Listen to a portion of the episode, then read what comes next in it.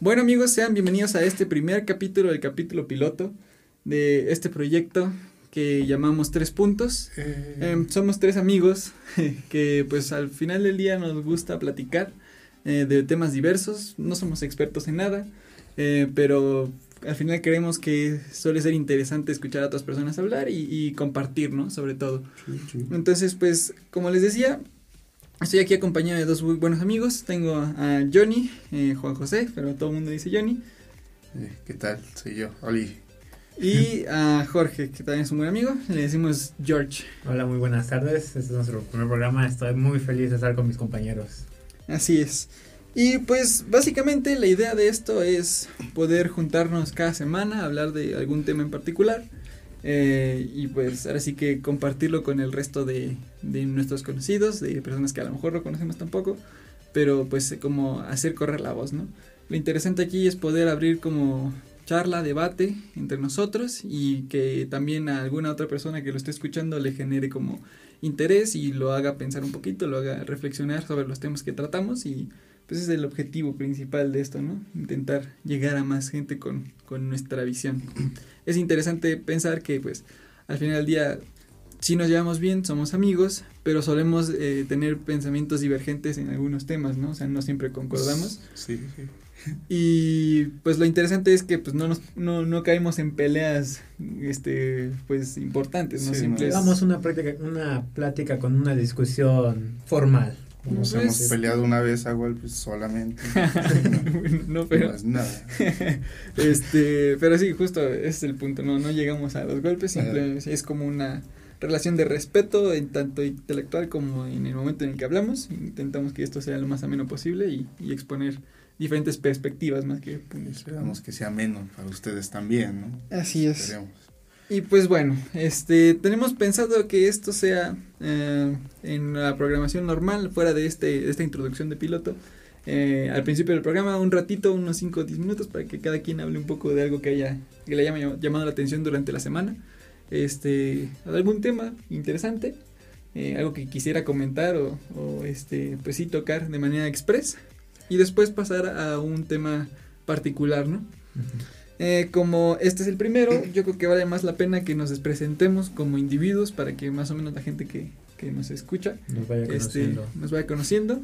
Y pues ahora sí que le doy la introducción o le doy paso a mi compañero Johnny para ver qué tiene que decir. Johnny, ¿qué tal compañeros? Este, pues, ¿qué les digo? O sea, soy, eh, me dicen Johnny todos, o sea, bueno, no todos, quienes me dicen Juanjo, pero pues ya agarré Johnny de nombre artístico, ¿no? Y ya me gusta, y, o sea, que se, que se quede así, ya. Este, pues ahorita estoy estudiando animación en Unitec, eh, Campus Atizapán. Campus Atizapán, ajá, si quieren pueden a visitar, de preferencia no. este, me dedico, bueno, a lo que más me gusta son videojuegos, más que jugarlos, este, lo que es game design, este, me gusta, este, ilustración, ahí, este, al rato igual y les dejamos nuestras páginas de todos para que Nuestras se redes sociales. sí, redes sociales, este, para que pues, encuentren igual algo interesante, La que nos miente la madre. para que nos mienten la madre No, seguramente. no, no sea. para, que nos, para que nos refresquen. Nos Que nos refresque. refresquen. este, pues sí, ya sería todo, este, para que, para que no se aburran, vamos a lo siguiente. George, ¿quieres platicarnos un poco de ti? Bueno, pues yo soy Jorge. Muchos de mis amigos me, me llaman Jorge o George. Lo más preferible es que me llamen George. Este, al igual que mis compañeros, estoy estudiando en Unitec. Estoy estudiando la carrera de diseño, animación y artes digitales. Y por lo general, a mí lo que más me gusta de la carrera o lo que yo me quiero dedicar es a la creación y exploración sobre los videojuegos. Ver qué desventajas, qué cosas tienen como nuevas, o sea, su desarrollo por completo. Y también en las, en las artes digitales, que es una de mis cosas que me gustan, algo complicadas para mí, pero pues me gustan. Ok. Eh, Aunque me cueste, ¿no? Así es, sí. O sea, es difícil, pero. te- Pero agradable, te- es un te dolor. te retribuyen. vale, y pues me presento. Mi nombre es Joseph. Este. Tengo varios apodos, creo. pero al final del día, creo que la forma en la que yo me presento en general con la gente es como Joseph, es mi primer nombre. Eh, al igual que mis compañeros, estudio este diseño, animación y arte digital en la Uniteca Tizapán. Y pues ya, con un pasito afuera, ya estoy un pie afuera de esta escuela, Sí, ya. Último cuatrimestre. Último cuatrimestre, ya estoy. el violín con más un- pequeño del mundo. Estoy a un, a un paso ya de salir de aquí. No me voy a ir de la escuela, o sea, la idea es después, una vez egresado, este, meterme en las filas de profesores, o sea, primero como auxiliar, luego como titular, este, y ya eh, también ir trabajando con lo mío, ¿no? Que, este, también me gusta la, el desarrollo de videojuegos, se me hace muy interesante, muy, eh, ¿cómo se llama? Muy completo, es una, una forma muy completa de expresar lo que nosotros aprendemos aquí en la carrera.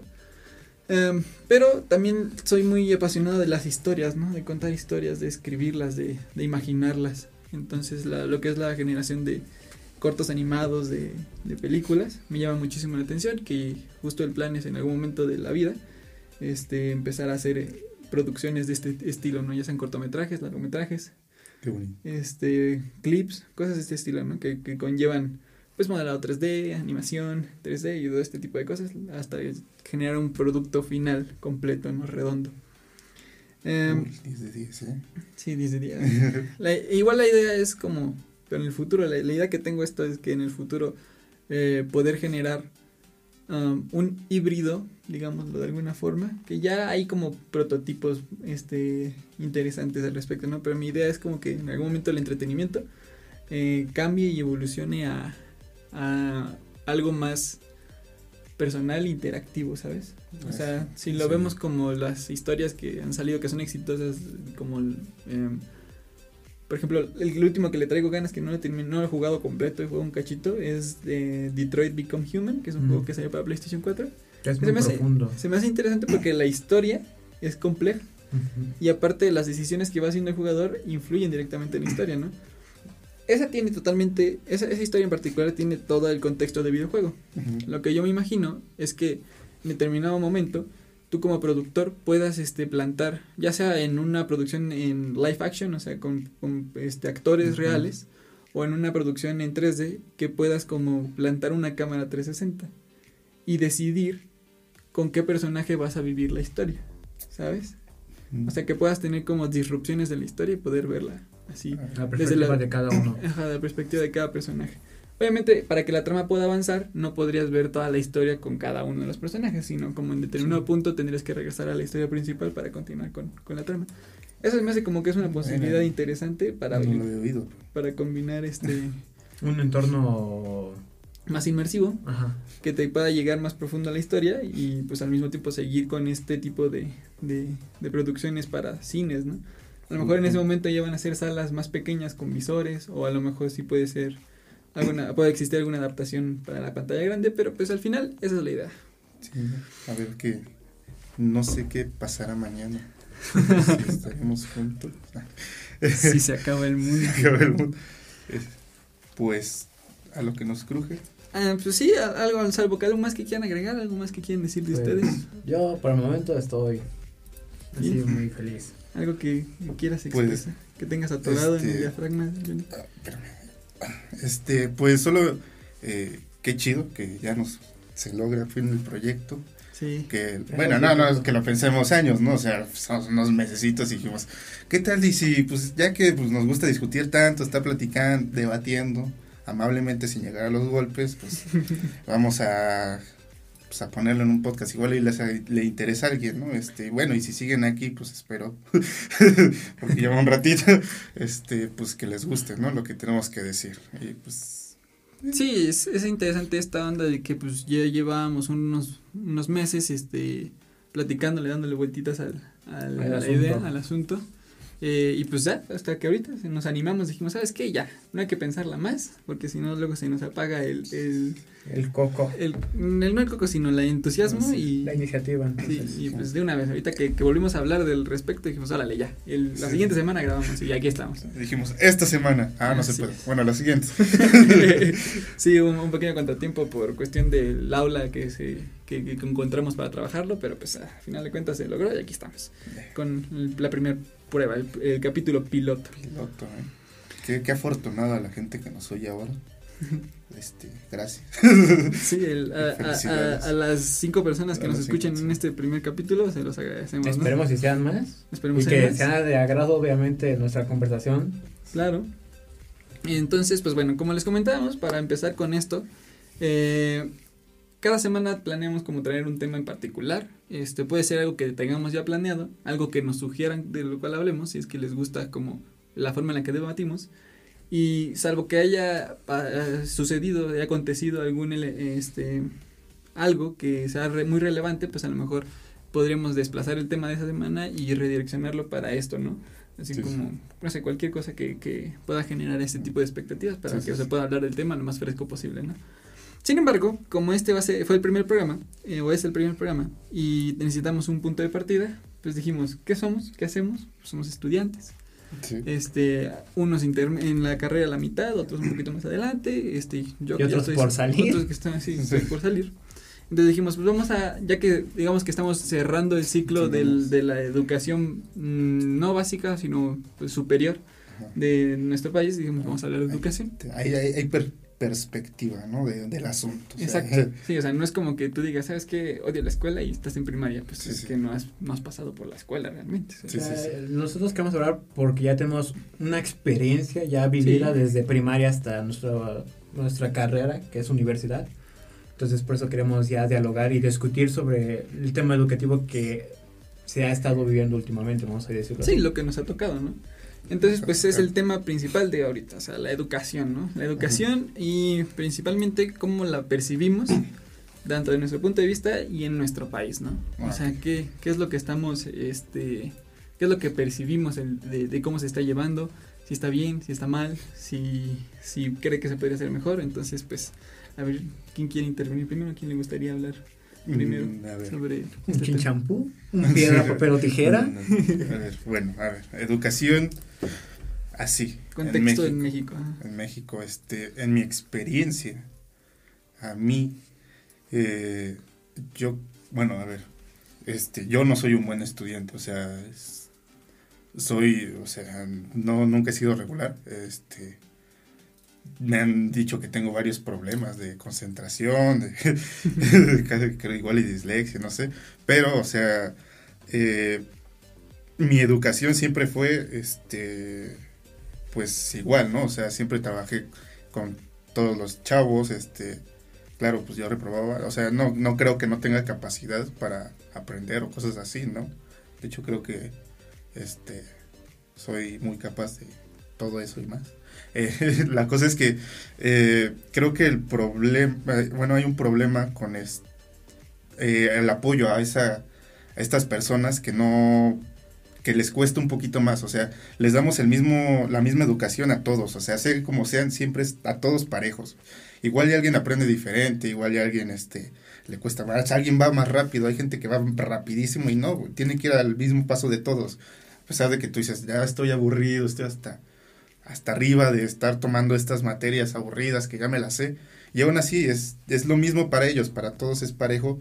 O sea, sí podríamos hablar de que es igualdad, pero es que hay países en, las, en los que la igualdad es muy alta, pero o sea, o sea, el índice de igualdad así social uh -huh. este es alto, pero el, pues se les da como eh, un poco más de no especialización, pero un poco se le, hay diferentes opciones para esa gente que necesita este ir un poquito más lento, ir más rápido o que quiera aprender cosas diferentes, igual este una manera de estudio adaptable vamos a llamarlo así no sí. Pues, eh, al final estoy eh, no estoy de acuerdo con lo que estás diciendo no o sea a diferencia digamos de ti digamos eh, yo siempre he sido si no el mejor de la clase un alumno relativamente destacado y yo creo que simplemente he tenido suerte de que mi capacidad de retención de información es muy buena o sea mmm, yo es, tengo, eh, con el paso del tiempo he adaptado la forma o mi técnica de aprendizaje, ¿no? Porque como dices, se nos enseña de una forma y esa forma es la, la manera base con la que, la que te vas a enfrentar en todos los, eh, en todos los entornos a los que te, te sometas, que sean como generales, ¿no? Porque sí existen, pues que la, la escolaridad en línea o la escolaridad privada, o sea, si que consigues a un profesor que te vaya a dar clases en tu casa, ese tipo de cosas, ¿no? Pero al final, si no tienes esta posibilidad o si no te interesa tomar ese tipo de de escolaridad, siempre va a ser lo mismo, ¿no? O sea, llegas sí, a un salón, un profesor expone un tema y él pretende que tú lo recibas y lo analices y lo entiendas. Bueno, en el mejor de los casos, porque a veces no es ni eso, ¿no? Pero yo tenía esa facilidad y me doy cu- cu- cuenta con el paso del tiempo que mi forma de aprendizaje es totalmente auditiva, o por lo menos un 80% audi- auditiva. Ujú. La- lo que la gente dice, yo lo registro muy fácilmente en, en el cerebro. Cuando es importante res- eh, rescatarlo al pie de la letra, pues lo rescato al pie de la letra. Y cuando entiendo que no, tengo la capacidad de analizarlo, condensarlo y quedármelo como algo propio. Porque muchas veces tengo información en la cabeza que no sé de dónde saqué, pero sé que Sí, sí. Que en algún momento que en algún momento la, la escuché y la recogí. Eh, y otro tanto visual, pero visual en cuestión gráfica, no tanto de texto, porque la verdad es que soy mal lector. Sí. Entiendo que es bueno leer y que es necesario leer muchas veces, pero si yo puedo saltarme esta onda de estar leyendo textos y, y escucharlo, o que me lo platiquen, para mí es muchísimo más efectivo, ¿no? Sí, sí, sí. O sea, no tengo mala comprensión lectora, la verdad es que también siento que leo a una buena velocidad y que lo analizo bien, pero no es, siento que no economizo tiempo, ¿no? Porque muchas veces cuando estoy estudiando, cuando estoy aprendiendo, tengo a una, algún tipo de clase, algún tipo de tutorial que me está diciendo lo que necesito aprender, pero al mismo tiempo estoy haciendo otra cosa. Estoy Sí. este, escribiendo o estoy, que nosotros que hacemos este, animación y modelado 3D, pues estoy modelando, estoy haciendo alguna otra cosa que me que hasta cierto punto siento que me permite hacer la sinapsis y la- esa correlación de, de, de entender lo que estoy escuchando y lo cómo lo estoy aplicando. Ujú.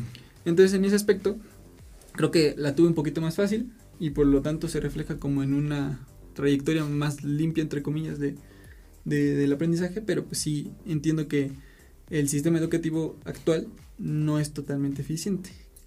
¿Tú qué crees, Jimmy? Pues yo con mi experiencia, hablando de lo que tú dices, que cada quien tiene su manera de adaptarse o recibir el tipo de educación, yo por lo general es visual, o sea, no puedo este aprender algo si no lo he visto. Lo puedo escuchar, pero se me, se me pasa por, por otros tipos de medios. Yo literalmente, yo siempre he sido un tipo de estudiante visual. No he sido el mejor ni el peor, siempre he sido como alguien conforme a sus calificaciones, con calificaciones de 8, calificaciones de 7, sea máximos 9. Porque siento que cuando la gente destaca en los estudios, a mucha gente se le sube el ego. Entonces es como de decir de que saco 10 y es como de, ah, los demás son una bola de, de tontos que no pueden superarse. Y su ego sube de una manera muy drástica. Este, y actualmente aquí en México yo siento que la manera de estudio es algo des- ¿cómo se llama? Des- des- desigual. ¿Por qué? Porque si te das cuenta, en las ciudades dan un, una- un estudio muy general. Vamos a decirlo que, por ejemplo, te pueden dar historia, matemáticas, español, mientras que en otros lugares, vamos a decirlo, en una, en una ciudad muy Desarrollado. mm, menos desarrollada, vamos a llamarlo así. ¿Cuáles son sus carreras que les dan? Son simplemente español, matemáticas y tal vez y geografía. ¿Por qué? Porque en ese tipo de estudios... ¿Eh? Ah, materias, digo. Ajá, materias, o sea, son matemáticas, español y geografía. ¿Por qué? Porque como no son una, una ciudad que tenga una, bueno, un, un poblado que no sea una ciudad, no van a estar los de los demás. Entonces yo siento que hay una desigualdad de- al estudio de eso, bueno, de estudios. Bueno, sí es que, o sea, estudio especializado, pues, pues ahora sí que solo en Sí, el lugares objetivo, grandes, ¿no? el, el objetivo aquí, yo quiero, este, como dar al- a, luz algo que es así y que creo que funciona para hacer como punto de rotación en la plática. Em, de aquí vamos a pasar el- la comparación después de esto a la privada y a la pública, ¿no? Porque sabemos que hay diferencias. Sí. Eh, sin embargo, se supone, se supondría que los primeros dos niveles educativos, que son la primaria y la secundaria, que en otros países son como basic y high school, más o menos, sí. este se intenta homologar, o sea, intenta que todo sea este al mismo nivel, ¿no? No importa el nivel, eh, o sea, no importa la ciudad en la que estés y no importa eh, si estás pagando o no por tu educación, la idea es que todos aprendan más o menos lo mismo. Eh, la diferencia obviamente entre una escuela pública y una privada es que pues en la privada te suelen eh, agregar materias que pueden ayudar a tu desarrollo como estudiante, ¿no?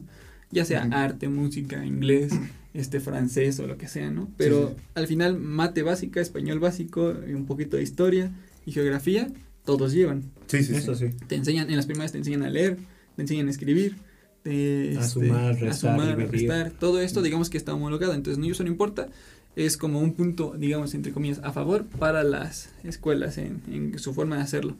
Sin embargo, y, y volviendo al, al, al, al meollo, a la perspectiva es que al final de cuentas no creo que esté funcionando del todo la, la educación porque desde mi punto de vista está llevado am, de una manera en la que te, el profesor em, intenta, eh, no, más que intentar, te está obligando a memorizar los temas que te están exponiendo, ¿sabes? Sí. Sin importar que sea un tema de análisis. Sí, sí, sí. Por ejemplo, si estás estudiando historia, si estás estudiando geografía, si estás estudiando biología, lo que hacen es darte los, lo- la información y lo que pretenden es que tú la memorices completa y después puedas replicar la información en un examen escrito. Sí, Así sí. como de pregunta con un, o sea, de un tema en particular y la respuesta correcta, o sea, la que, que corresponde a, a la información, ya sea un concepto o sea una pregunta,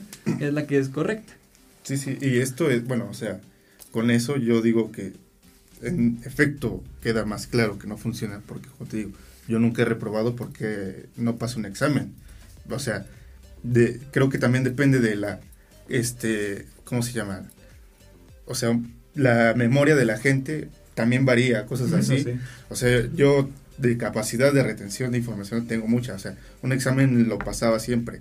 Eso no tengo problema. Mi problema es ahora son otras cosas, ¿no? Como, por ejemplo, que no puedo, siempre tienes que estar quieto en un lugar, siempre te tiene que estar diciendo el profesor que estar dictando algo, o sea, cuando si tú dices, bueno, pues que algo... Los dictados son las cosas Sí. más ineficientes del Vamos a. Sí, decir que sea- son cosas demasiado tediosas. Y sabes, al final, e intentando analizar un poquito, yo he llegado a la conclusión de que esto es así porque, eh, y yo creo que tiene que ver un poco con esa evolución industrial que Sí. existió hace unos años. O sea, antes no era tan común ver a gente estudiando. Si para Sí. bien para nuestra generación, para la generación de nuestros papás, era como ya más, este... ¿General? General, más común que la gente fuera a estudiar, antes no. Entonces antes solo la gente con mucha lana, la gente con muchos contactos o cosas así podían estudiar. Y cuando se, me- cuando se llega a la revolución industrial y la estandarización y la producción en masa, es necesario tener una población que tenga un mismo nivel básico de conocimientos para poder contratarlas como trabajadores de esas fábricas. Entonces se buscó la forma, entre comillas, más eficiente para ese entorno de enseñarles. Entonces decían, ¿sabes qué? Como no puedo estar enseñando individualmente a cada una de las personas que vienen aquí, Vamos a repartir. tengo que hacer llegar un mensaje general y que se absorba de forma general y pues así se la fueron llevando, ¿no? Y yo creo que la variación que puede existir de entre ese momento al actual es poca. Yo creo que es momento de empezar a reformular la manera en la que se, en la que se enseña, porque por ejemplo, historia, historia, geografía y biología son cosas que si bien tú quieres, puedes enseñarlas así, ¿no? Esto es así y así es, o sea, te lo aprendes así y eso Sí, no sí. va a cambiar. Pero en cuestiones como en matemáticas, en física, Es que en yo, por ejemplo, veo, la- veo a las ciencias y a la geografía y a otras materias como materias ya para gente especializada. O sea, por ejemplo, las matemáticas todas las vamos a ver. Español es necesario, obviamente. Pero, por ejemplo, para nosotros, que por somos animadores, las ciencias, ¿para qué nos han servido? La geografía, ¿para qué nos ha servido? Bueno, si no, no, no es que no veamos, o sea, cosas innecesarias, ¿no? O sea, igual y muchas veces sí aprendes cosas por cultura general y sí, igual y no usamos, este, por ejemplo, geografía porque pues no he viajado, ¿no? O sea, yo no he ido nunca a China, güey, no me va a ser, pero bueno, es parte de conocer, pues, tu, cons- tu contexto, ¿no? O sea, dices, vivo en este planeta, sé dónde están las cosas sé por qué se pelearon estos países, sé que me puede afectar. Sin embargo, yo creo que el conocer estas materias, este George, es más para que tú puedas saber ¿Hacia dónde te vas a hacia dónde te destacar? vas a destacar, claro, o sea, no, te vas a es, que eso, eso- eso- eso sí lo entiendo. O sea, por ejemplo, en primarias, eso sí lo entiendo. En pero- secundarias también, ¿no? Es que en secundarias ya siento que es más.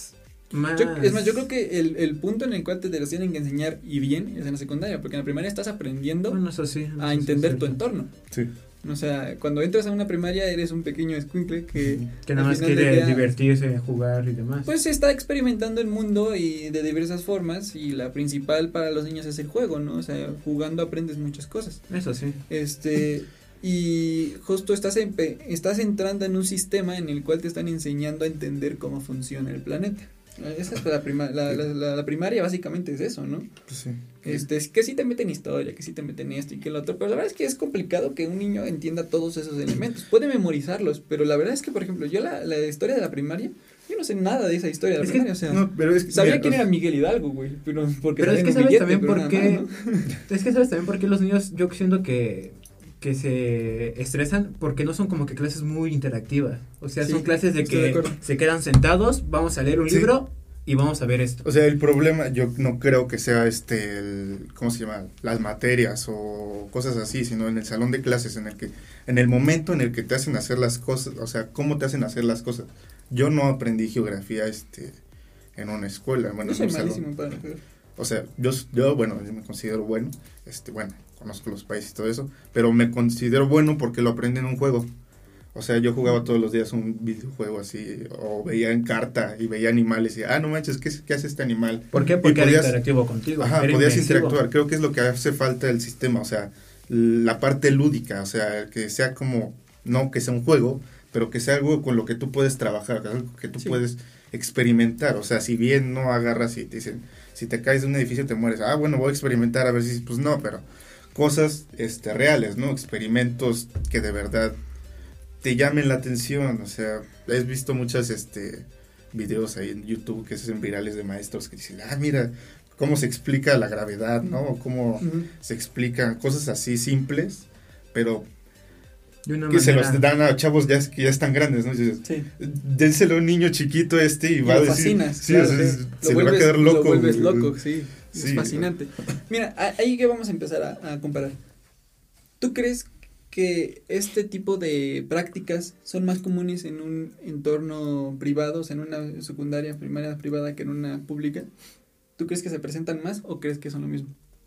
No, en- bueno, en mi experiencia, este, no, he estado en escuelas privadas y he estado en escuelas públicas y en las dos, pues siento que la educación es igual. Bueno, salvo ahora en la universidad, que es una universidad, pues que yo siento cara, este, Es, es, Ya, es buen este- nivel, es accesible, no es Ajá, barata, sí, bueno, ajá. pero Este, pero bueno, considero que es más por el hecho de que es un recinto grande universitario, ¿no? Porque hay en escuelas públicas también hay fútbol, aquí hay fútbol, en otras escuelas hay este o sea, ¿tú eh, crees que hay talleres aquí también, o sea, creo que es más por el la etapa en la que estamos que por el tipo de escuela. Yo creo que o sea, las pondrías más o menos en el mismo saco?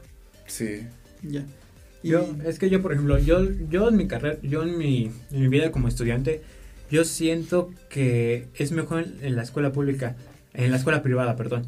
¿Por qué? Porque yo, por ejemplo, en primarias y secundarias que fui en una escuela pública, nada más ocupaba una vez el laboratorio y eso era para computación, y era computación como para entretenernos. nada Horrible, más. sí, Ajá. O sea, no nada, me enseñaban nada, o sea, nada más Así era se como de... la computadora. Sí. Ajá, de- Préndele y pícale, a ver qué aprendes. de hable Google o vamos a hacer una presentación en PowerPoint y ahí se acababa. Y por ejemplo, ya que fui en preparatoria y en universidad de escu- a escuela privada, me enseñaban a entrar a los laboratorios de química, a los de física y eran algo entretenidos porque, no sé, nos ponían a poner experimentos como por ejemplo cómo era el corazón, nos pegaban un corazón de pollo, de carne o de res y lo veíamos por dentro. Nos ponían a exponer con los tubos de, ¿cómo se llamaban? Ensayo. de ensayo y era algo entretenido. Y ahorita, por ejemplo, en la universidad, como dice mi compañero, y al ser un, un estudio más avanzado, todas las escuelas tienen este laboratorios, pero la calidad yo siento que es mejor en las privadas, porque como es un servicio y es como en una empresa. O sea, si tú Sí. le pagas a una empresa por un servicio,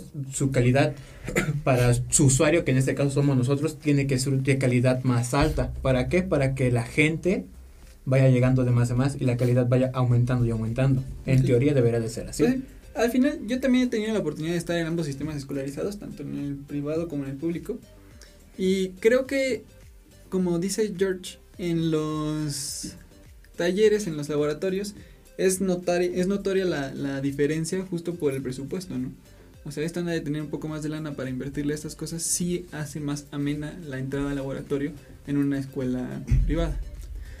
Sin embargo, tampoco creo que sea tan revolucionario el cambio. No, o sea, es- no lo digo por eso. no, no, no, estoy- no es que hayas dicho eso, sino Ajá. yo mm, siento que no, que no, la diferencia no radica realmente en eso. O sea, sí los veo muy iguales. Eh, claro, tiene sus ventajas estar en una escuela sí. privada porque, pues, pues siempre hay mantenimiento constante en las instalaciones, Sí, ese tipo de cosas, ¿no? Eh, pero, por ejemplo, ahora vamos a un punto un poco, ver, no, no, distinto, sino más global.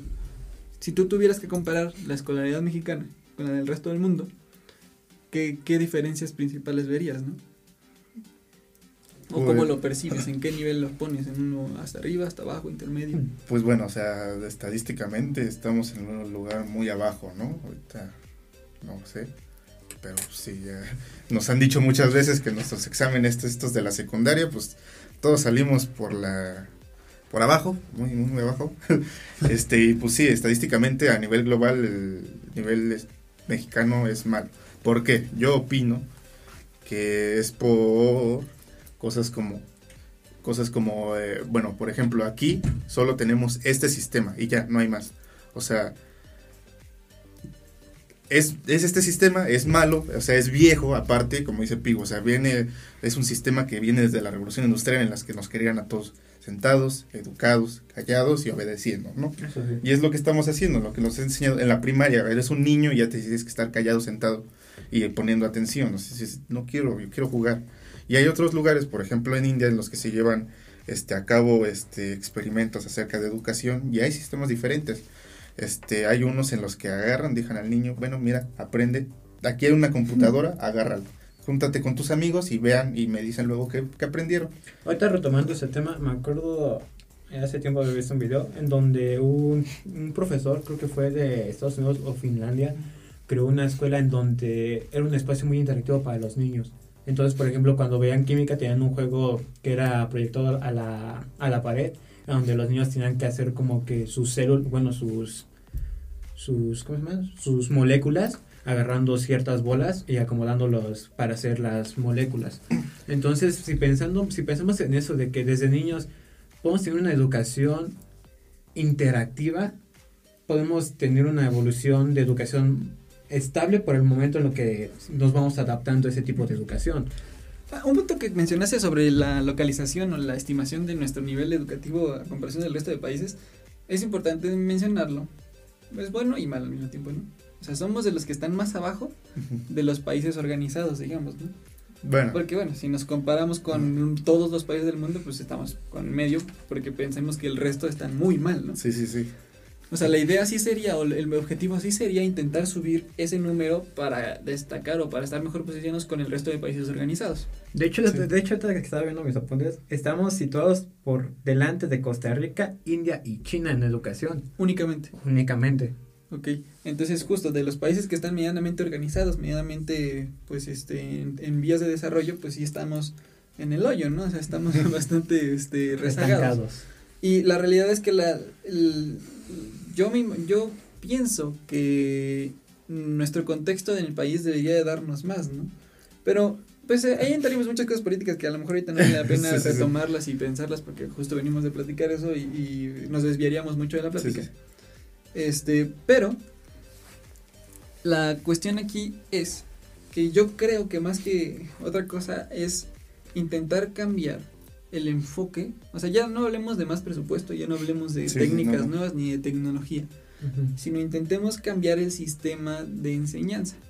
O sea, como dice George y como mencionas tú también, si la, si la enseñanza fuera más interactiva, sería mucho más efectiva, ¿sabes? Porque al final del día, em, todo aquello que aprendimos como experimentando es lo que llevamos, o sea, lo que nos llevamos, ¿no? Sí, sí, sí. Por ejemplo, de, mi- de- tanto de mis clases de historia como de las de geografía, que son las dos materias en las que yo soy más malo, o sea, en las que realmente me Sí, va peor, según las estadísticas, porque a lo mejor igual no soy tan malo, pero las, las pruebas a lo mejor no encajan a mí. Pero es ¿quién como sabe? tú lo has visto, ¿no? Sí, pero así como lo que, las, lo que nos dice el sistema escolarizado hoy en día es que yo soy mal estudiante para historia y para geografía. Sí. ¿no? Porque no, ni me acuerdo de las fechas, ni me acuerdo de los nombres, ni me acuerdo de nada, Sí, ¿no? sí, sí. Medio tengo un entendimiento de cómo sucedieron los hechos, pero nada más. Sí, sí. Este, y yo creo que si hubiera, o sea, si se, si se intentara cambiar la manera en la que el profe te, se acerca a ti para darte la información, haría toda la diferencia.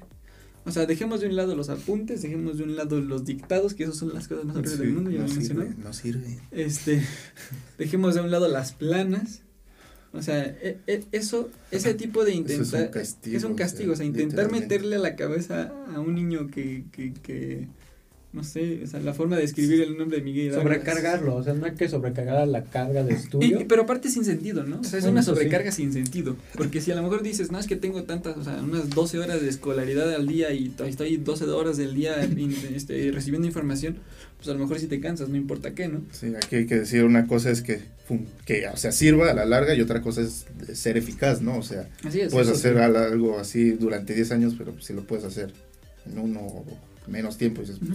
Que voy Mira, a hacer eso. Yo recientemente encontré un canal en, en YouTube que es relativamente famoso, es bastante famoso en España, que es de ciencia, se llama Quantum Fractum, es bastante Ajá. bueno el programa, deberían de verlo, si Sí, ustedes, sí. los que nos escuchan.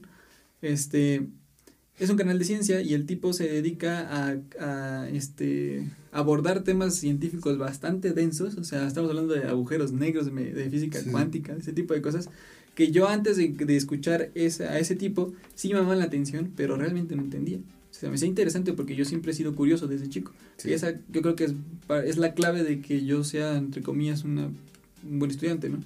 O sea, soy curioso y nunca me he quedado con lo que los profes me, me dicen, ¿no? Y si no lo entiendo, procuro investigarlo. Mm. Este, por mi parte. Pero, justo con, con la forma en la que este tipo relata sus- sus temas, es como que te lo plantea de una forma muy sencilla para que el concepto te quede claro y después te empieza a mostrar o te empieza a, a dar la información técnica más real, ¿no? Al final siempre sus, sus videos son como, se quedan en un nivel de información, no tanto en un nivel de estudio Sí, porque sería muy complicado que una clase de estudio estuviera así en, en internet fácil, digerible de, manera tan sencilla. como Pero- difusión. Sí, es como difusión, es para generar esa espinita, ¿no? Pero por ejemplo, también de, de- de esos videos, tiene uno en particular que te habla sobre las ondas de sonido, ¿no? Sí. Y, y te explica cómo funcionan las ondas de sonido, cómo se propagan y qué son, que teóricamente esa misma clase yo la tuve en la escuela, en la preparatoria, en una clase de física. Súper aburrida, súper asquerosa. O sea, Y llega este tipo y te dice, así es. y- Ajá, y algo tan sencillo como lo que es un seno, o sea, un seno de la fórmula matemática, la expresión matemática del seno, es, es una tontería. O sea, es, es una representación con tres letras de un, de una, de un efecto físico que, que, que se mide, ¿no? Es, eh, tiene que ver con el círculo y, el, Sí, y su, su Radio. Su radio. Ajá. Pero y es, un, es una constante que después utilizas para hacer cálculos complejos. Pero pues yo al, mi- al final del día yo únicamente sabía que cuando quería calcular un ángulo era ponerle seno y el ángulo y con eso tenía mi resultado. Pero nunca había entendido para, o sea, sí para cuál qué, era el motivo. ¿no? pero cuál era el motivo. Entonces Pues- a lo mejor el poder entender la fundamentación de un, de un punto en particular puede que todo tome sentido y que se vuelva interesante, ¿no? Sí, Porque es que falta interiorizarlo. ¿no? O sea, Sí, porque por ejemplo, este cálculo diferencial y cálculo integral son materias que pasé en la preparatoria, pero yo no sé nada de eso. O sea, no realmente Es que, ¿sabes cuál es el problema que estás hablando, por ejemplo, de estos de los cosenos? Es de que eh, en nuestras en nuestras escuelas nos enseñaban, es que para esta fórmula tenemos que usar coseno, coseno, cose- seno, coseno y tangente. Pero te decían, ¿por qué? Ah, porque así te lo pide la fórmula. O sea, no te daban una explicación Ah, así demasiado es la fórmula. clara. así es la fórmula, claro. Sí, es que, o sea, parte de esto, o sea, bueno, como dices, tú eres una persona muy curiosa. Yo creo que todos los niños son curiosos, o sea, es que nacemos así, o sea, todos los niños Claro. quieren aprender, o sea, te preguntan todos, es, oye, ¿por qué esto es así? ¿Y qué te gusta? ¿Y cómo le hiciste para esto? ¿Y ¿Te gusta esto? O sea, te preguntan todo. Un sobrino que estuve con él cinco minutos ya me preguntó que el cielo y por qué las llantas eran redondas y por qué eran, de qué material eran, cosas así. Y dije, pues es que, a ver, y pues yo intenté platicarle y creo que falta, aparte de todo esto, un entorno como de, este, ¿cómo se dice? Compartir conocimiento, algo que si yo sé algo y y tú tienes duda o cualquier cosa me vas a decir, oye, pero ¿y cómo funciona esto? Y yo puedo decir, si yo lo entiendo, te voy a decir, ah, bueno, pues así y así, y platicarlo, o sea, ser este, un poco más abiertos a la cultura y a la ciencia de forma natural, o sea, que lo puedes hablar en cualquier momento y no solamente cuando estés en clase, o sea, Sí, claro, porque en clase, como, el- o sea, no es un, no es que te estén platicando, es que te están intentando enseñar algo que no entiendes. ajá, Entonces, también una cosa de la que pasa es que mucha gente no tiene tolerancia. Entonces, por ejemplo, cuando tú estás este, saturando de tantas preguntas, se empieza a, a estresar y no sabe qué hacer. Entonces llega un momento en donde se estresa y ya no, ya se queda estancado. Yo creo que también mucho del problema es que, por ejemplo, imagínate que eres un profesor de primaria y que tienes a 40, Ah, eso sí. que tienes a 40 escuincles en tu salón. Yo intentaría, si a mí me tocara estar en ese caso, yo intentaría, y no por individual, pero sí y darme el tiempo de, en, una, en la mayor parte de la clase, preguntarle a los alumnos cosas que les interesen, cosas que tengan duda. Por, por- incluso los niños llegan a ser tan curiosos que hacen preguntas que posiblemente no sean apropiadas, ¿no? O sea, Sí, llega sí. a suceder eso, pero al final de cuentas, si no le dices, si no le explicas, Eso sí. este, si no encuentras una forma eh, este, correcta de explicárselos, el niño se queda con la duda toda su vida. O no, bueno, no toda su vida, pero en algún momento lo va a aprender y a lo mejor no lo aprende de la mejor manera. O sea, yo creo Sí, sí. que si tú eres profesor de español, por ejemplo, en la primaria, que digas así como, pues mira, este, vamos a aprender a escribir una sentencia simple de un sujeto y su Acción. Sí, su acción, o sea, su, su predicado y todo esto, ¿no? Su verbo y su predicado. Este, pones un ejemplo, pero antes de, de arrancarte con las posibilidades que tiene, es como de asegurarte de que, de que entiendan que es el sujeto, que es el verbo y que es el predicado, la acción o lo que sea, ¿no? O sea, y, y, y, y voltear a verlos y ver así como de, oye, si estás entendiendo, incluso el, el que siempre está distraído, ver si está distraído porque ya entendió y ya la aburriste, o si está distraído porque tiene otro problema, por si lo que sea, ¿no?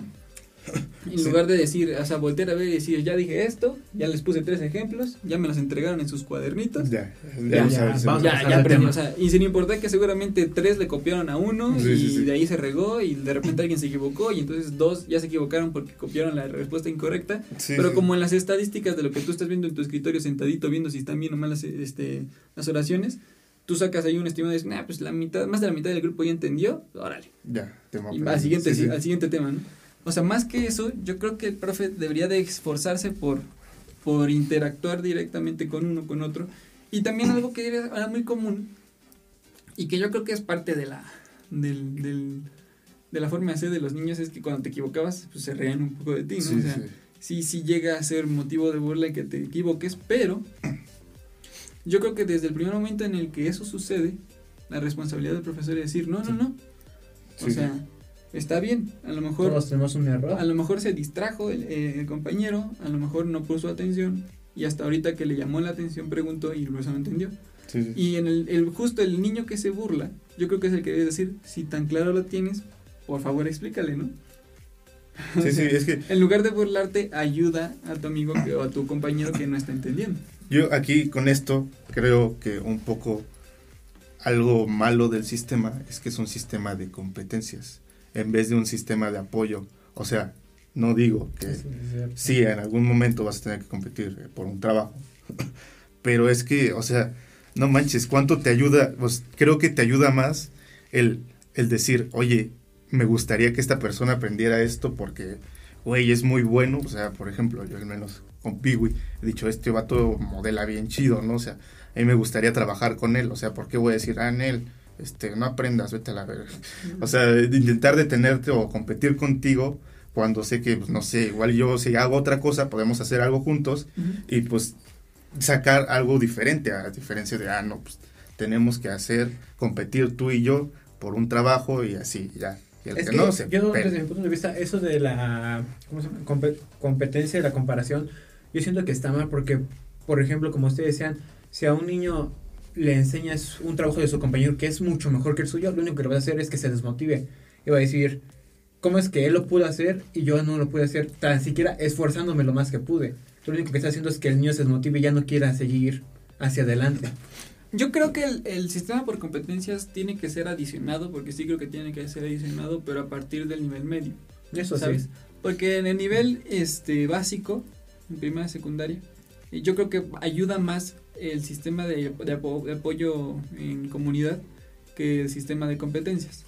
Y ahí les va por qué. O sea, cuando son chicos, cuando los niños están trabajando entre ellos, es más fácil hacerlos razonar en cuestión de es más padre ayudarte entre ustedes que eh, llevarlos a la cruda realidad de que el- al final el, el trabajo se divide, ¿no? Y el que es más apto es el que gana. Porque al final así funciona nuestro sistema de económico, ¿no? O sea, si eres mejor, pues te pagan mejor. Entonces yo creo que para el momento en el que tú como individuo entiendes que, o sea, como persona entiendes que así es el juego, pues entonces en ese momento vale meter el sistema por competencias. Porque al final en la preparatoria, que fue en Vocacional 11, en Politécnico, este, el sistema era 100% por competencias. O sea, el que era el mejor era el que se llevaba los dieces, ¿no? Y entonces, más que, desmotivar, sí servía para alentar al resto, para decir, no, esta vez yo voy a ser el mejor, ¿sale?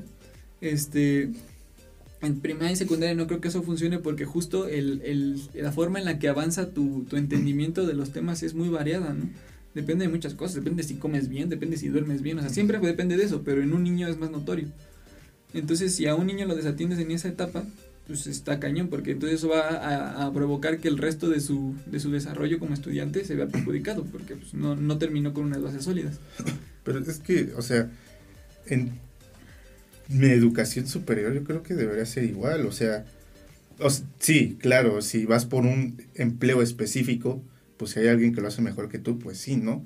Pero es que eso ya quita el hecho de que puedes hacer algo diferente, o sea, en este caso, si tú eres, bueno, que ya no logré hacer, pues este empleo, pero pues no sé, o sea, bueno, al menos yo desde mi punto siempre he querido hacer un juego. Este, pero yo sé que no soy bueno programando. Así que bueno, mi idea era pues, mejor conseguir a alguien que sepa hacerlo. Claro, pero un, el trabajo Porque, en equipo no este, elimina eh, las competencias. Las, en ese caso, las competencias se convierten en, por equipos, no individual.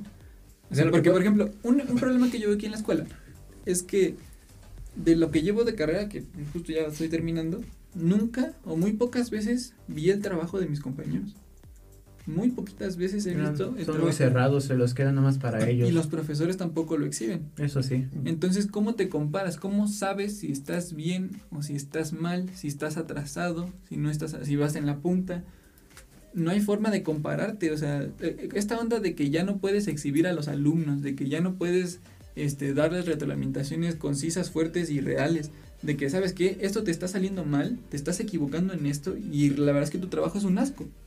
Uh -huh. O sea, a lo mejor son palabras fuertes, son palabras hasta un poco agresivas, pero al final yo creo que eso sí llega a ser necesario cuando tú ves que un alumno que más bien lo que está haciendo es que se está agarrando de que los sistemas se están volviendo muy este, libres y muy happy friendly para que los sí. pases, porque eso también sucede. Tengo compañeros que han avanzado y han avanzado en la carrera, pero han avanzado porque pues justo se agarran mucho de eso, o sea. Bueno, y también decir que hay favoritos de los profesores, que sí los hemos visto en algunas ocasiones. Sí. sí, pero justo a lo mejor los favoritos se lo han ganado porque trabajan constante o que trabajan bien, pero sí. este, porque a lo mejor yo siento que yo sí he llegado a ser favorito de algún profe, este pero justo sé que me gané el aprecio del profesor por, porque, por el interés que le tengo a las materias, ¿no? Este, pero, pero, justo es eso. Si yo pudiera compararme con, o sea, en los que, en, los, en las partes en las que no es de en equipo, ¿no? O sea, en una materia como en Illustrator, en Photoshop, que bueno, que son manejo de imágenes matriciales y manejo de, ima de imágenes vectoriales. Este, si yo pudiera decir, ¿sabes qué? Yo me esforcé cuatro horas en este trabajo que es de entrega. Y obviamente nosotros también, o sea, todos tenemos la misma entrega y de repente en el momento de la evaluación las ponen en un proyector para que todos podamos ver y de repente veo un trabajo súper cañón. Te va a dar ganas de, de tratar vas, de uno, superarlo. vas a intentar acercarte a esta persona y preguntarle, oye, ¿cómo lo hiciste, no? Si tienes sí, ese sí. interés, o sea, y te dicen, no, pues es que me aventé dos días, ah, pues ok, a lo mejor en dos días yo también puedo alcanzar ese nivel, pero si te dicen, ¿sabes qué? Lo hice en dos horas, o sea, la mitad del tiempo que yo lo hice y es mucho mejor que el mío, pues entonces te permite preguntar, ¿no? Bueno, pero si en este caso agarras y estás diciendo, ¿por qué yo debería ayudar a una persona que pues, al rato va a competir conmigo? Porque es lo que muchos podrían hacer, o sea, y pues sí, hay gente que sí lo hace. O sea, sí. Es más, o sea, al momento, de, es más, al momento de pedir trabajo muchas veces ni compites, ya te metieron por palanca, o sea, creo que, o sea, igual y no, no por trabajo, no por esas cosas, sino por el proceso de aprendizaje yo creo que aprendes mejor si estás trabajando con otras personas que también quieren aprender, obviamente, porque siempre hay casos en los que tú eres el único que está haciendo todo el trabajo, ¿no? Pero, sí. por ejemplo, y si tú como profesor puedes ver el panorama completo, los compañeros también pueden ver el panorama completo, y tú dices, ¿sabes qué? Voy a hacer equipos en donde el mejor y el peor están en el mismo equipo. O sea, como balancear, ¿no? Los equipos. Sí, claro. Así? O sea, sí está padre poder trabajar con tus amigos y con los que te llevas bien. Ah, no. Pero pero también creo que tú como profesor puedes darte el lujo de de repente decir, ¿sabes qué? Este con este y con este hacen un equipo que estás hablando, agarrando al mejor, al peor y a uno de en medio o a dos de en medio. Yo, es que yo creo que debería ser así las cosas. O sea, ¿cómo- si agarras y dices, este vato, o sea, que se ve que está mandando a todos, y bueno, están trabajando todos, pues ya este que no lo jalan, vente para acá. Y con estos tipos que sí están trabajando, estás en un entorno en el que puedes disfrutar más el aprender a que si estás con el- la otra bola de flojos. Sí, sí, sí, pero claro, a, a eso yo creo que estamos como intentando, yo veo como es intentar tomar o, o propiciar eh, la interacción, ¿no? O sea, cuando estás trabajando en equipo con el peor del salón y tú eres de los mejores o eres de los que de los del medio, se puede dar un efecto interesante. Si el que es el mejor se pone de, de especial y te dice, ¿sabes qué? No te voy a decir, a por lo menos al más malo, a lo mejor al del medio sí. Y el del medio, como está en medio, es mucho más fácil que le diga al hasta abajo cómo hacerle. Entonces Pues yo creo que esa es una, es una buena forma, que al final es por competencias y al final es por equipo. Porque justo como, como decía George, cuando eres de los que saca 10, te sube, se, se sube un poco el ego. Sí, Entonces ese que saca 10 siempre va a querer sacar 10, o es su meta. Ya sabe por la ocasión que sea. Puede ser por ego, puede ser porque te lo solicita una beca o porque te lo exigen tus papás o por lo que sea. Este, porque no solamente es como soy el mejor y ya. Y ya, no, es por eso O me sea, voy a hay, quedar hay mu- aquí. hay muchos otros casos, ¿no? Sí, sí. Entonces, eso siempre va a, a fomentar el crecimiento. Por eso yo La- creo que las competencias son válidas en ese aspecto. La cosa es que, o sea, no estamos seguros porque nunca hemos intentado meter un sistema diferente.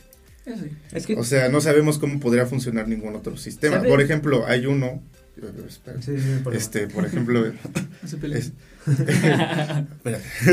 o sea, este, por ejemplo, también en Suiza se había llevado otro experimento en el que a los niños le dijeron, pues aprende si quieres, ¿no?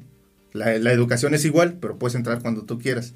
Y pues nunca fueron, ¿no? O sea, porque dices, ¿por qué quiero estar sin...? O sea, la, los chavos pues no quieren aprender, o sea, no, no quieren, no, no aprender así, a que te digan, ve a aprender, es aburrido. Tú lo que quieres es, este, hacer algo, o sea, que te divertirte, o sea, cuando eres niño te quieres divertir y si agarran y te dicen vete a divertir este, en un salón de clases mientras estás aprendiendo, pues es diferente, o sea, no sabemos cómo funciona un método diferente, no lo hemos experimentado y creo que igual experimentarlo. Yo lo que pienso es que tenemos miedo a cambiar el modo de, de estudio, o sea, la manera de cambiar, porque como sería un cambio algo drástico. Pero yo creo que más que nosotros son los directores, los... No, por eso, o sea, yo me, yo me estoy refiriendo así globalmente, bueno, Ah, ah. este, sí, globalmente, vamos a llamarlo, generalmente.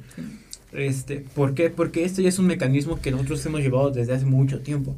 Entonces, te- que de repente te cambian tu manera de ser, por ejemplo, que no sé, tú tienes un, modo de trabajo muy muy relajado, pero entregas bien, y que te lo cambien un- a un modo de trabajo demasiado drástico, sí sería un golpe. Yo siento que es lo que tiene mucho, o sea, que tienen, que tienen miedo a que sea un cambio y ese cambio les cueste mucho. Pero es que creo que es un- una cosa más de este, los adultos que ya les enseñaron así. Yo tengo una tía que dice mucho, pues mira, este, sí, mm, mi amiga es este, ni mi prima, este, estudió, ¿cómo se dice? Este, lo que enseña se enseña, ah, Pedagogía. este, pedagogía. peda- pedagogía. Este, dice, no, pues es que las, las tablas, pues no, no es que se las tenga que memorizar todas, ¿no? Y mi tía dice así de, pues yo así les enseñé a mis hijos y así se las enseñé a ellos y se las aprendieron. ¿Funcionó? Bueno, pues entonces así se queda.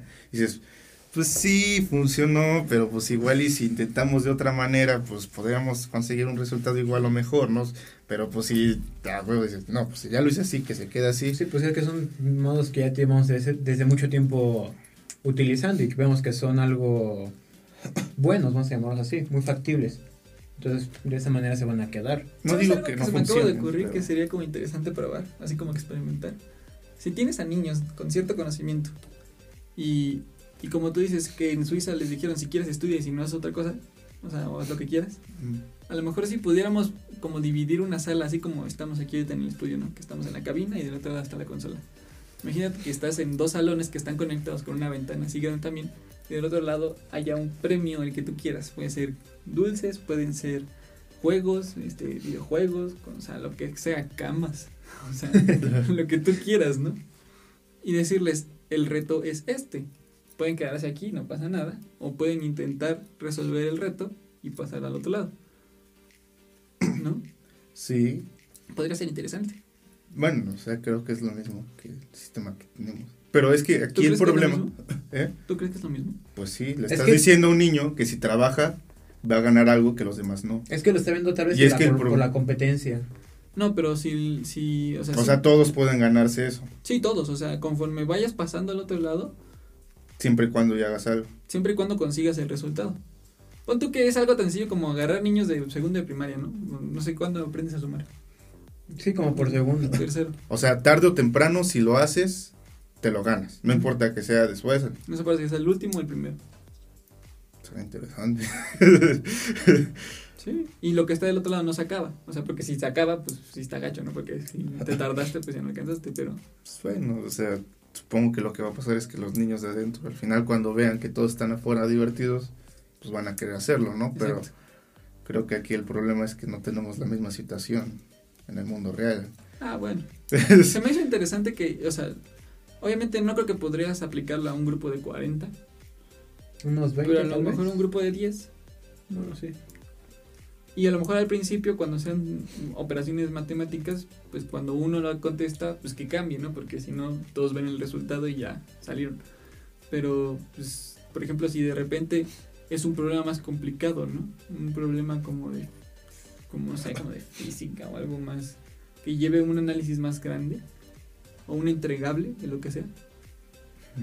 pues a lo mejor sería interesante. Es un sistema de recompensas, si lo quieres ver de cierta forma, pero a lo mejor ayuda a pues, varias cosas. Ayuda a, a hacer trabajo en equipo, ayuda a aprender juntos. Pero la cosa es se permite el trabajo en equipo. Sí, claro. Pues sería la verdad interesante verlos. Ver cómo se desarrolla. cómo se desarrollan O se les los- ocurre, ya para cerrar, se les ocurra, se les ocurre algún método, alguna forma en la que ustedes mejorarían la- el método de enseñanza. A ver, este. Yo desde mi parte, o sea, a un método que yo esté seguro que funciona, pues No, no. seguro, o sea, sino una Pero- idea, un...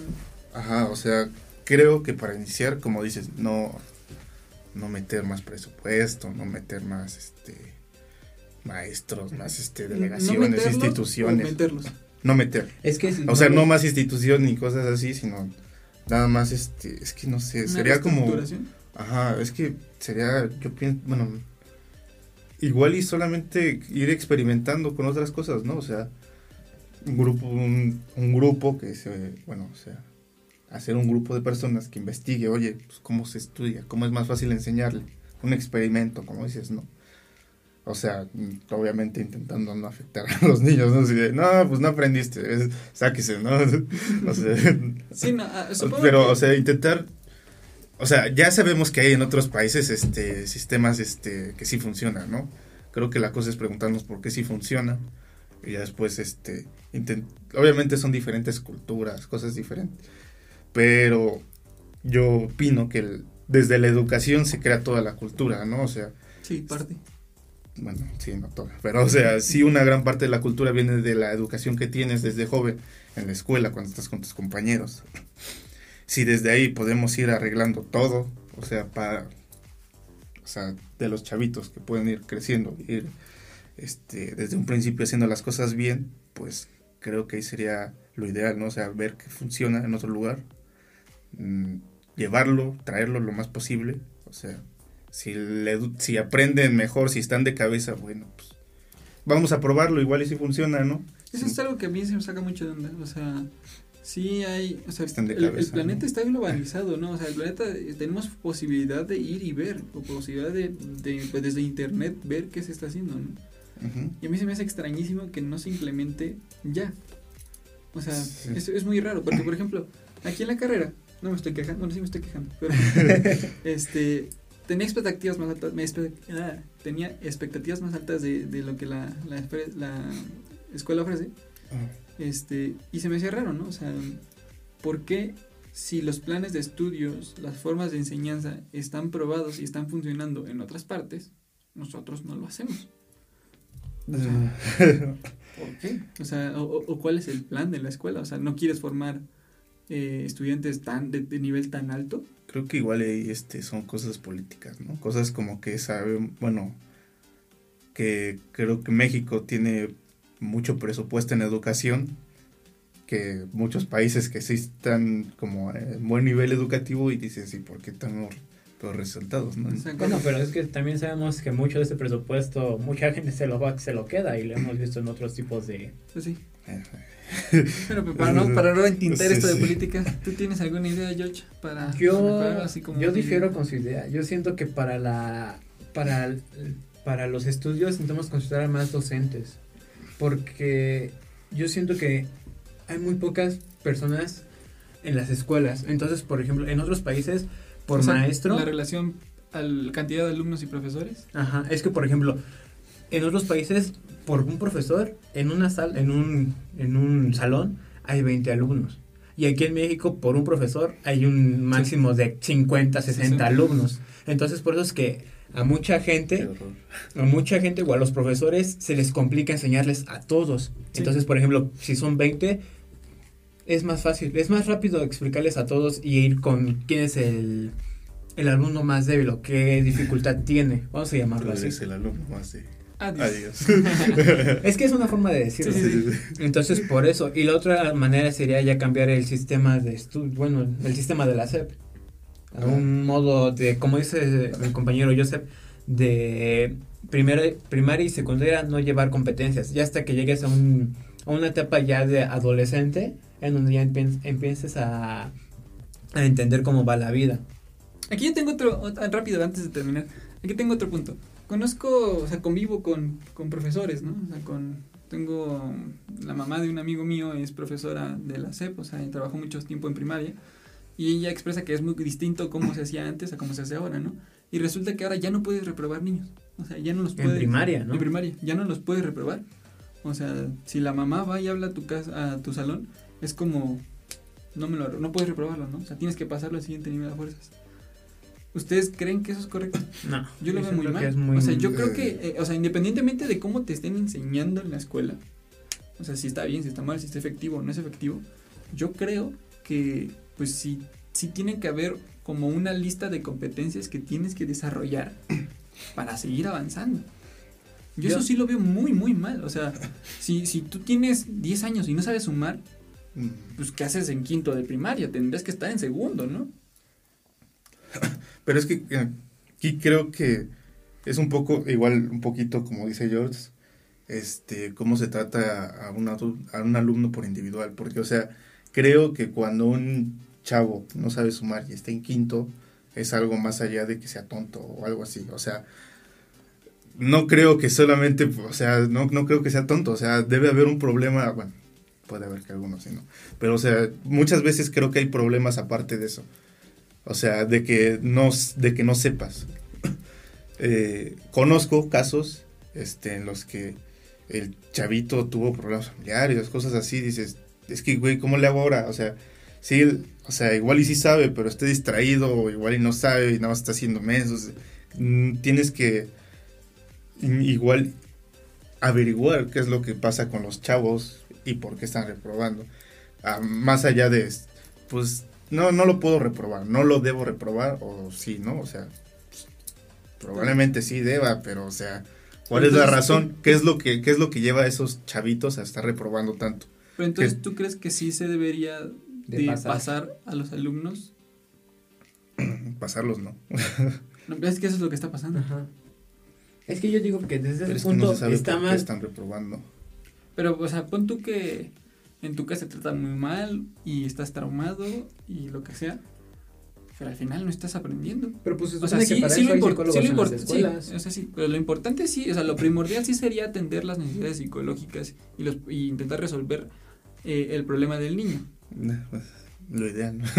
Pero de todos modos, puede que ya, o sea, tienes esos 10 años, estás en quinto, todavía no sabes sumar, te mandan al psicólogo, se te quita, o sea, se te empiezan a, a ayudar a, a llevar tus problemas este, familiares o lo que sea que tengas, pero sigues sin saber sumar. Bueno, aquí también sabemos que hay. bueno, digo, o sea, como cada caso es diferente. O sea, puede haber este caso en el que dices, oye, bueno, pues te paso, pero pues no sé, puedes tomar ayuda externa, ¿no? También sabemos que hay ayuda, como si dice, regularización, cosas así. Ayudarlo y pues igual y ahí es donde ves, este, de verdad, cuando tú atiendes un chavito en persona es cuando dices, ah, bueno, sí sabía sumar, nada más estaba menso, nada más hacía menso. Es que yo, mal orientado, no le gusta la escuela. Yo cuando iba en primaria, yo no sabía leer. Yo empecé a leer como a, tercer año de secundaria, de secundaria, de primaria. No, no, un rato creo. Pero a mí, por ejemplo, lo que pasaba es que en las demás materias era, más, era muy activo y sacaba buenas calificaciones, o sea, 8 y 9. ¿Pero sabías escribir y no sabías leer? No sabía leer. Entonces lo que pasó conmigo fue que desde, desde, desde segundo yo fui con un psicólogo hasta primero de secundaria. ¿Por qué? Porque yo tenía un motivo, un, un, un ¿cómo se llama? Una actitud demasiado agresiva. Entonces, por ejemplo, yo cuando la gente me preguntaba algo y no sabía responder, o me saturaba lisiano o empezaba a pelear. Y también porque no sabía leer. Entonces, desde ese desde desde que la gente te dice de que tienes algún tipo de problema es porque necesitas urgencia, o sea, desea ayuda de un psicólogo o alguien que te pueda apoyar en ese tipo de, de circunstancias. Sí, creo que aquí hay un, una zona gris, o sea, que no puedes decir hay que reprobarlos o no hay que reprobarlos. Tienes que tomar cada caso individual. no puedes decir hay que hacerlo al, hay que hacerlo al tanteo, güey. no, no puede, no debe. Algo ahí interesante es que si se lograra hacer este, esta onda de enseñar mejor la, la, la, los conocimientos que tiene que tener un niño, y pudiéramos garantizar que, que todos pueden recibir ayuda psicológica cuando sea necesario, y aún así no están alcanzando los conocimientos, pues yo creo que si estuvieras, o sea, aunque no los tengas o no, esas, esas facilidades y posibilidades no deberían de estarte pasando, ¿no? Porque entonces, ¿cómo te aseguras de que simplemente el niño es flojo o no le está interesando por X o Y razón la escuela, pero como no puede reprobar, está avanzando en los niveles de, de, de conocimientos? Pero ¿y si lo vemos del lado contrario? ¿Qué tal si alguien ya sabe y por eso le aburren las cosas y por eso no lo hace? Tendría que estar pasando sus exámenes. Eso sí. Pero no te, no te reprueban solo por exámenes.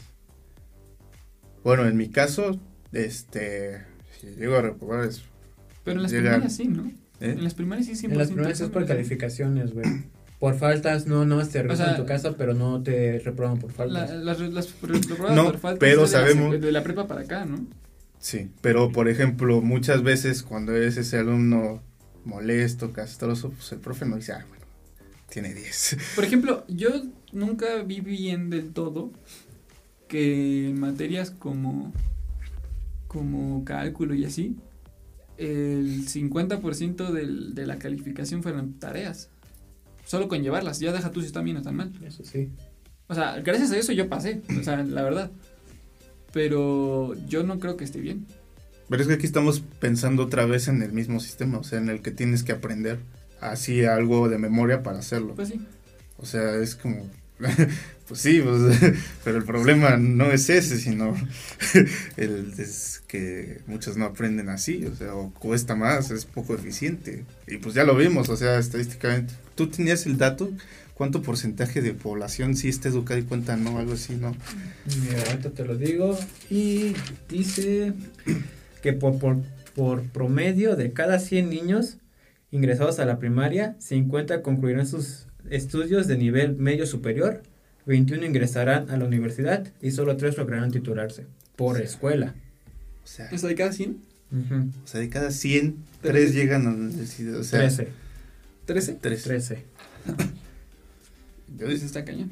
pues sí, o sea, efectivamente hay que, o sea, hay que pensarlo más, o sea, nosotros como como curiosos, pues lo hacemos aquí entre nosotros, entre amigos.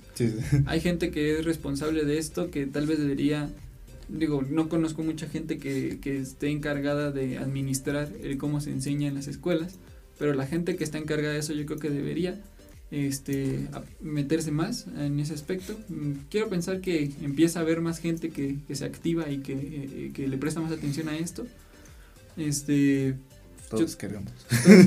obviamente, entre más educada está la sociedad, mayor es su, su beneficio en general, ¿no? Sí, sí, o, sea, como persona. Todo, todo, todo se eleva, todo mejora, todo empieza a ir bien. Sí. Entonces, pues yo creo que al final, en, en este tema en particular, y ya para ir cerrando, este pues se me fue el hilo. en general, eh, todos quisiéramos que la, la educación mejorara. Yo creo que es clave que empiece a mejorar y este es interesante, va a ser interesante eh, pues seguir platicando esto, saber si alguien de los que están escuchando eh, quiere comentar su, su punto, de, vista. saber si, si dicen, no, sabes qué, eso, eso divagaron y dieron vueltas en círculos y no llegaron a ningún punto. Pero si eso es un capítulo piloto. No, pero déjate el capítulo piloto. Al final de cuentas, así siempre son estas pláticas y eso es lo interesante. Si podemos con esta plática despertar alguna idea o, algún, o, permitirle a alguien ir eh, liar, eh, ligar perdón, este, la idea y generar su propia perspectiva, pues con eso ya estamos de ganas. ya, ya sirvió para algo. De alguien de los que escuchó dijo, los fui escuchando, los escuchando, este, diferí, me perdí, pero al final terminé con una conclusión propia. Eh, con eso ya estamos del otro lado y esto ya sirvió, así sea uno o así sean mil. ¿no? Ya si le caímos mal, nos puede mandar a refrescar, por favor. Entonces, pues Justo ya estamos pasando la horita, llevamos casi una hora y cuarto, una hora diez, este, y pues no sé, si quieren despedir, muchas gracias a la audiencia. Las redes sociales. Gracias Johnny, gracias George. Este, redes sociales, ¿quieres decir cómo estás? Este, yo estoy como, bueno, me encuentran en Instagram como Johnny281, J-H-O-N-Y 281, este, pues es la única que tengo como profesional. Habilitada. Pues las, sí, las otras son personales. Igual y creo luego otra, de Facebook. Pero yo solo tengo Mientras estoy en Instagram. Yo no ocupo, yo no ocupo, tengo una personal que es Breezing55, B-R-I-S-I-N-G 55. ok, y yo tengo una profesional en Insta que es iJoe, como si fuera iPhone o Apple, ya sabes, de, Apple, perdón. Este, iJoe, eh, guion bajo CGD, que es Computer Graphic Designer. guion bajo portafolio. Señor bilingüe. Y pues eso es todo. Muchas gracias por prestarnos atención. Es una horita. Yo sé que no es fácil escuchar una hora y cacho de, tres tipos que no tienen ni idea de lo que están hablando, pero que quieren hablar. probablemente no conozcan. y pues al final esa es la idea, este es, la, este es el concepto, se podría ir puliendo con el paso de los capítulos, con el paso de la, del tiempo, para que esto sea un poquito más, eh, que tenga un poquito más de dirección, para no, no dar tantas vueltas. Yo me di cuenta que dimos un poquito de vueltas. Este, pero bueno, siempre va a ser eh, muy, muy, parecido a esto, ¿no? O sea, es platicar tres amigos con puntos de vista parecidos en algunos en algunos puntos en particular, otros diferentes. Y la, la importancia aquí es intentar entender la forma de, de, de, apreciar las cosas por la otra persona. Y, y, intentar ponernos en, en sus zapatos. Y pues sí, o sea, intentar eh, a ampliar nuestra percepción de, de, los temas y del mundo en general. Ya habrán otros temas, ¿no? Siempre va a ser educación, a lo mejor tocamos tecnología, social. Sí, sí, ya, o sea, igual y temas específicos también de, no sé, educación en India, pues ya lo veremos igual, pero pues no sé, pero pues ya serán cosas diferentes. Siempre va a ser como, algunos temas podrían ser como un poquito de análisis como este, y otros pueden ser un poquito más como de propuesta, ¿no? O sea, ¿cómo te imaginas? Por ejemplo, se me ocurre cómo te imaginas que va a ser el mundo en 10 años, el mundo en 100 años, cosas así. Entonces, pues siempre va a haber como temas distintos, no todo va a ser como esto. Y pues al final, otra vez, muchas gracias. Y nos vemos la semana que entra, si todo sale bien, si todos seguimos correctos, ¿vale? Eh, el plan es que puedan encontrarnos en las, en las plataformas, que es este Spotify, Apple Music, este, eh, ¿qué más? Google Podcast. la mayoría de los de, las este, aplicaciones o, ¿cómo se llaman? Canales de difusión de podcast ahí pueden encontrarnos. Ese es el, objetivo. Em, ¿Quieren dar las gracias? Bueno, gracias, gracias a todos por escuchar. Muchas gracias por escucharnos una hora. a nosotros los tres puntos. Los tres puntos. Y de aquí, ahora sí que son tres puntos y lo que ustedes digan.